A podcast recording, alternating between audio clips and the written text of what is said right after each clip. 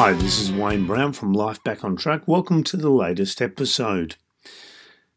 Relationships can be challenging, and there can be many things that can pull you off course and contribute to things that may pull you apart.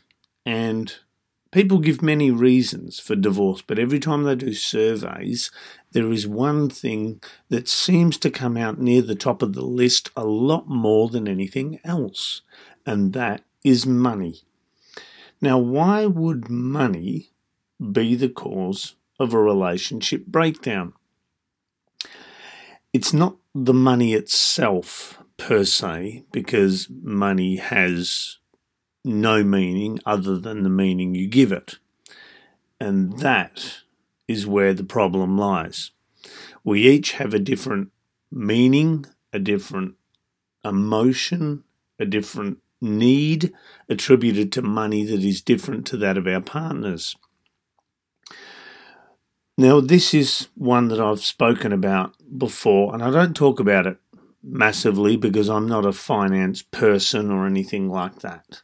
However, I do have understandings of things. And many years ago, when I was with my last partner, we went and did a money workshop. And this is because we were contemplating doing investing and we were trying to work out which way to go. And we heard about this workshop on money and we thought we'd give it a go. And it wasn't about how to make money or how to invest or anything like that. It was understanding your relationship with money. So we went along to this workshop and they talk about mindset and various things like this. And then they came to this part where they were talking about the four attitudes toward money.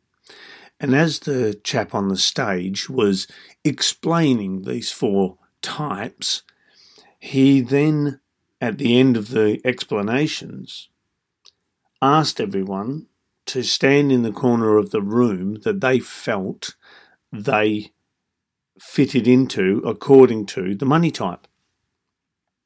So my partner and I separated off and we went to where we felt our money type was. Now, the four money types were, and two of them are fairly obvious one was the saver and one was the spender. Now, these aren't a straight out and out definition because there's different variations on a spectrum within that definition. So, someone who's a saver, you could get someone who's sensible with their money. They're thrifty. If they can save money, they will. If they get like a coupon, they'll use it. So they're people that are sensible savers. They're people that like to make sure they've got money in their account. And then the opposite end of that spectrum is the person that doesn't like spending money at all. They're very fearful. Uh, they're the sort of person that if you go out to dinner with them and you say, well, let's just split the bill evenly, they go, but I didn't have dessert, so I should pay, you know, $8 less or whatever. So that's that sort of person, and that's the spender, and then the sa- uh, sorry, that's the saver, and the spender is the opposite. There's people that are comfortable spending money and they'll enjoy spending their money, and then there's people that spend so much money that they never have any. So they basically spend it as soon as they've got it. And the other two are the monk, and that's the person who believes you don't need money to be happy. Now, to Money is a good thing in as much as it gives you options and choices and that sort of thing. So the people that believe you don't need money to be happy fall into the category of a monk.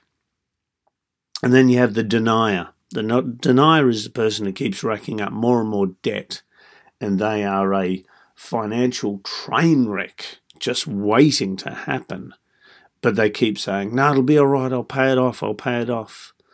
Uh, a, very good example would be a chap I worked with years ago. Uh, he would have been in his fifties, and this was 15 years ago. So if you allow for inflation, it's probably two or three times the amount. And one day he mentioned to me that he had credit card debt of $70,000. So put that into today's money, uh, or allowing for 15 years of inflation, you'd be looking at well over double that amount. So he had probably close to $200,000 worth of debt. And that is insane because at 18% or whatever it is, he'd have been putting nearly all of his wage into just paying it off. So that would be the um, denier. Anyway, back to my story. My ex partner and myself, she went and stood in the saver section, and I stood in the spender section because at the time I was a spender. Not full on, but you know, I, I enjoyed spending my money. And knowing that money is a major cause of divorces and relationship breakups, I had the realization that this was something that would contribute to the end of our relationship if I didn't do something about it. So I started working on it and we ended up breaking up a few years later due to other things than money. And by the time I met my wife, I was on path to being a sensible spender. So I was a little more sensible. So, and again, my wife is a saver, so we work in well together. I get her to be loose up, loosen up a little bit with some things, and she gets me to be sensible more. The reason relationships break up are due to money and that is, like I said, the differing opinions. So, as I just mentioned with my ex partner, she was a saver, I was a spender. If I didn't have that realization and work on that, that relationship would have struggled financially. We would have had problems. So, if you want a successful relationship and you don't want to have yet another thing contributing to a challenge, think about what money type you are. Are you a saver, a spender, a monk, or a denier? And then think about if that's going to cause problems with your relationship and start working on your relationship with money. If you're a spender, find out why you feel the need to spend so much. If you're a saver and you're on the tight ass end of it and you know you like saving every cent you've got. Ask yourself why where has that come from? What is the driver behind that? And find a healthy balance. And the key to a money relationship with your partner is you have your money type your partner has their money type and you have your couple's money type so when you sit together to talk about finances and plan things out, you come from your couple's mindset. So the fact that money contributes to divorces and relationship breakdowns is nothing to do with money itself. People think or choose not to think because they just blame the money directly rather than actually working on it and getting clarity so that they can have a better relationship. They blame it on money. And this obviously doesn't help the situation because that is what they focus on rather than their contributions. You know, they can't take any responsibility or learn from it. So if you want a healthy relationship with your partner, have a healthy relationship with money. So it doesn't matter which of the four you sit in as long as it's a healthy form of that type.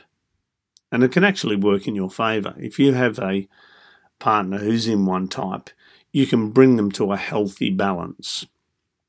So, for example, if your partner is a spender, they like spending money, find out why they like spending it.